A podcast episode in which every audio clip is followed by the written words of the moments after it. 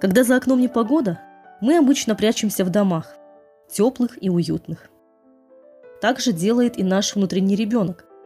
Он боится внешних обстоятельств и хочет тепла и уюта. Возможно, временами стоит идти у него на поводу.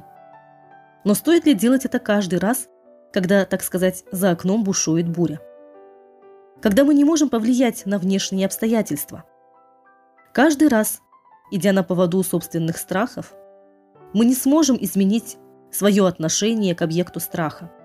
И тем более каким-либо образом повлиять на внешние обстоятельства. Что делать?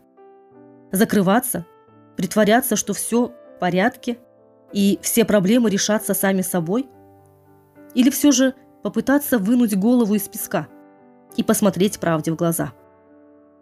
Конечно, первый вариант может показаться легче. Однако этого ли мы хотим в конце концов? Продолжение страха – и, соответственно, продолжение неопределенности? Или все же попытаться сделать хоть какую-нибудь попытку изменить ситуацию? Причем изменить ее в свою пользу.